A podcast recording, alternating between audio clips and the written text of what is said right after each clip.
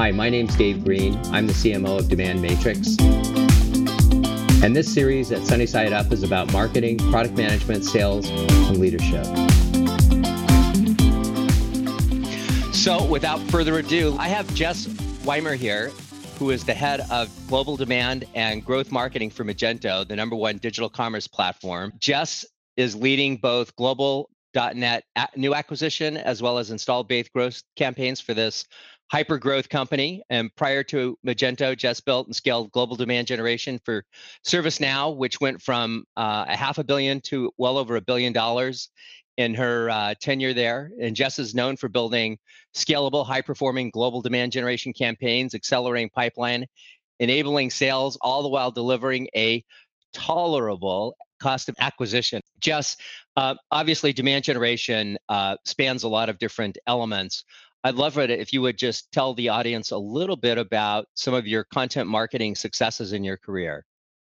Absolutely. Thanks, David. So, to me, my mantra has always been content is king, but delivery is queen. And so, by delivery, I mean delivering the right message to your target persona at the right time. I've experienced great success when we've created and delivered prescriptive content through various paid and email tactics and making them easily available in context throughout the company website. And so, in terms of knowing what the right content is for your different target personas, I've had great success relying on sales and product marketing feedback. I've been fortunate enough to have that interlock with those teams to get to the root of what problems our prospects are trying to solve, what they're hesitant to change or why they're hesitant to change, and what the current obstacles are that we need to help them overcome. That has often influenced the type of content I get created to address those obstacles up front, leveraging customer success stories within the prescriptive pieces. Because after all, who knows best what prospects are thinking, saying, and expressing concerns about than the sales organization directly? Give us one example of a really great success story you had with uh, content marketing. Sure. So one example is, you know, at ServiceNow, their modernized IT service management platform. And a lot of the resistance from prospects we were trying to convert were resisting because they had a fear of migrating. There was a, a, fear of cost, a fear of complexity, a fear of time, a fear of breaking what they had. So it wasn't just about convincing them why a modernized ITSM platform was the right solution. They they might have been sold on that already, but it was the fear of the actual migration.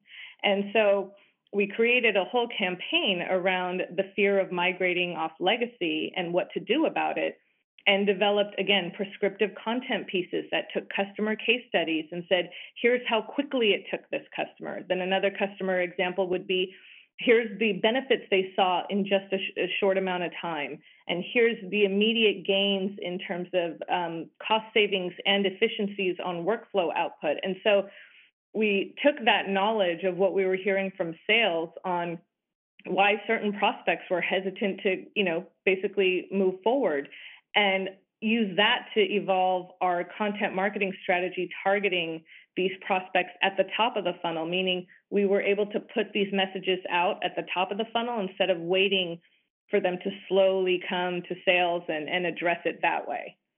Right. I, I love, by the way, uh, uh, the way that you have partnered with, uh, you know, the product team and the sales team uh, to really understand the customer's pains and problems and then develop content uh, to address those problems. I, that's just so smart and something that uh, anyone in the audience, I think, could could benefit from. When, when you look across the broad spectrum of content marketing, what are the key objectives that you have for uh, for content? So, you know, similar to, to the example I just gave, so the primary objective is to engage with prospects offering insight aligned to the pain points they are looking to solve or efficiencies they are looking to gain through the content that we offer. So you leave them with the need to learn more about how, you know, in my case, Magento can help your specific business. So instead of just pushing, you know, product information, first get them to understand that we and we get your pain. Here's how we'll solve for it and leave you with this thought of, let me go find out more and eventually, you know, dive deep into the product. What's your uh, overarching approach to gating content? My rule of thumb, there could be minor exceptions, but my rule of thumb is videos, case studies, infographics, those should be shared freely. So videos, you know, they're a great way for to leverage social and email to get engagement, introduce your value or your message in an attractive way um, without requiring anything up front. And you know, really helps with mind share. Um, case studies, absolutely, you should share freely because that's the success story of your of your business and especially nowadays peer-to-peer marketing has stronger credibility for prospects than you know me as a marketer or even in sales folks, you know, hearing from your peers. So we should absolutely uh, share peer case studies freely. Um, infographics, which are like snackables for longer content pieces, I think are best used to sneak peek summarize data points around a message we're trying to put out there. So, for example, an infographic could be the first point in getting their attention, kind of giving the high level nuggets, and there could be a corresponding gated asset that it could then link to. The assets that I typically gate would be, you know, e-guides, e-books, definitely analyst reports like the Gartner MQs, Forrester Wave, IDC reports, and then of course free trials and demos and other bottom of the funnel content like that. You're kind of alluding to it, but how does the buyer's journey impact content gating from your, your perspective? Yeah. So, you know, if you think very, very top of the funnel, unknown prospects, we're trying to get into known videos, infographics, right? It's a mix of ungated and gated content at the top of the funnel because you're you want to put enough out there to get those who aren't ready to commit and give you their information. So you, you use those videos, infographics, and social and email and things like that, um, even hosted on your website. And then gated content, those prescriptive ebooks, right? You, you still have to gate them, but it's used at the top of the funnel. Middle of the funnel, you start to introduce success stories. And like I just mentioned, I would typically ungate case studies. But if you also want to offer up analyst reports, competitive reports, and things of that nature in the middle of the funnel, you want to gate them. Very good. Are you seeing um, account based marketing uh, impacting your strategy for gating content? I haven't personally seen this impact um, of when we decide to gate or not gate based on ABM. I think if you're targeting an account and you want to know as many contacts, you know, the influencers, champions, decision makers of that account that are all part of that process, then, you know, gating content is the best way to identify who they all are. Absolutely.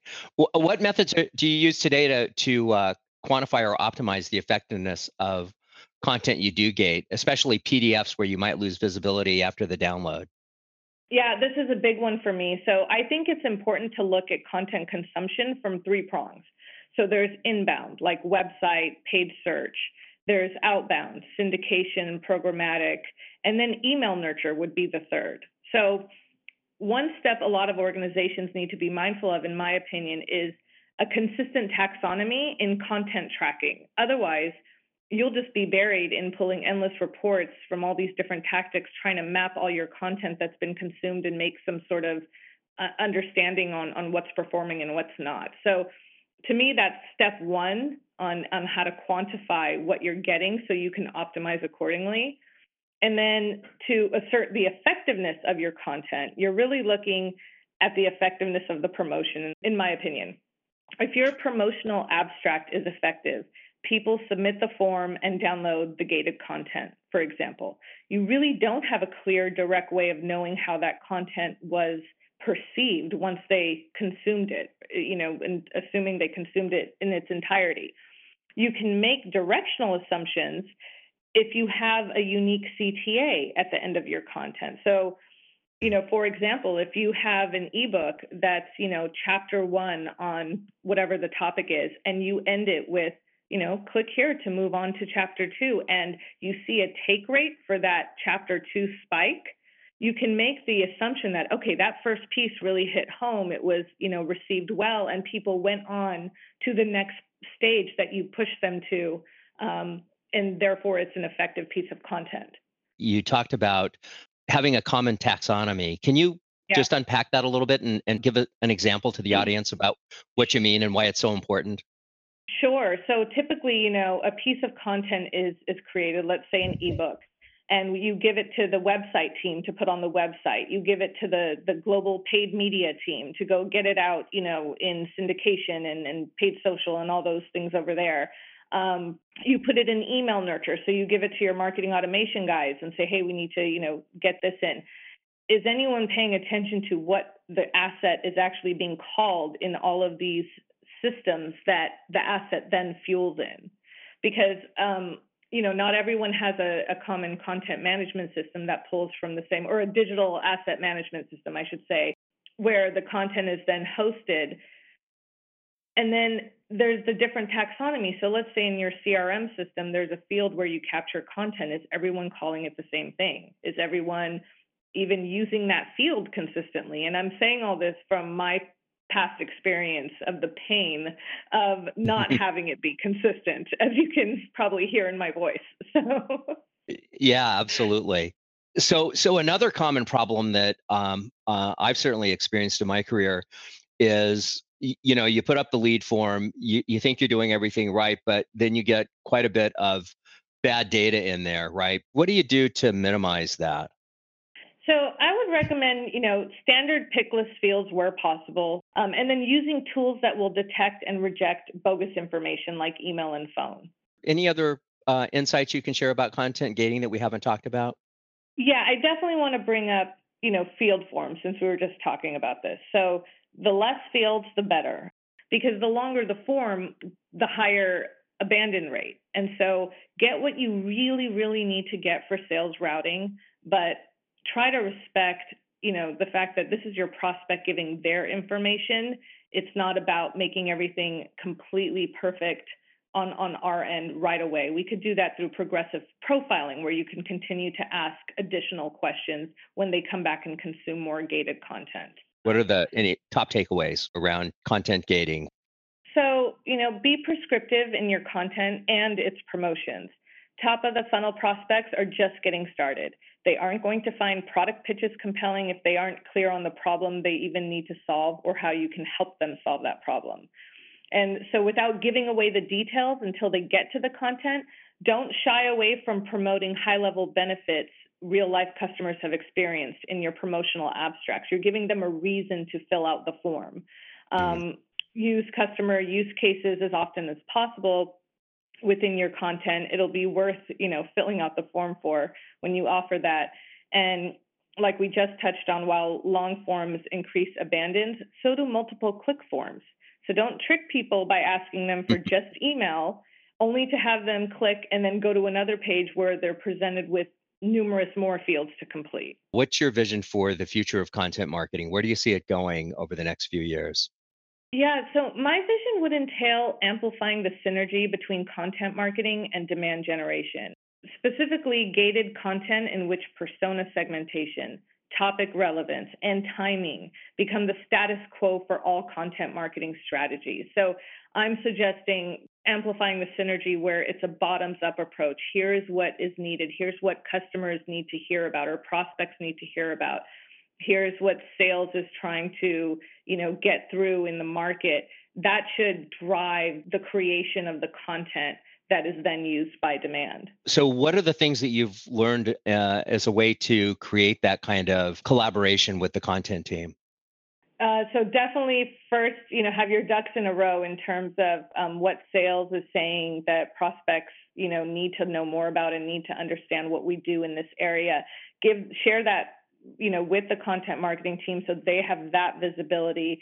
And then in terms of goals and and how many prospects we know we need to acquire to fill our funnel as long as the content team has visibility into that to understand here here's why we need to create you know x amount of more gated content um, that could probably help spur some thoughts on okay and then here's some ungated content that we could leverage like a teaser into the gated content.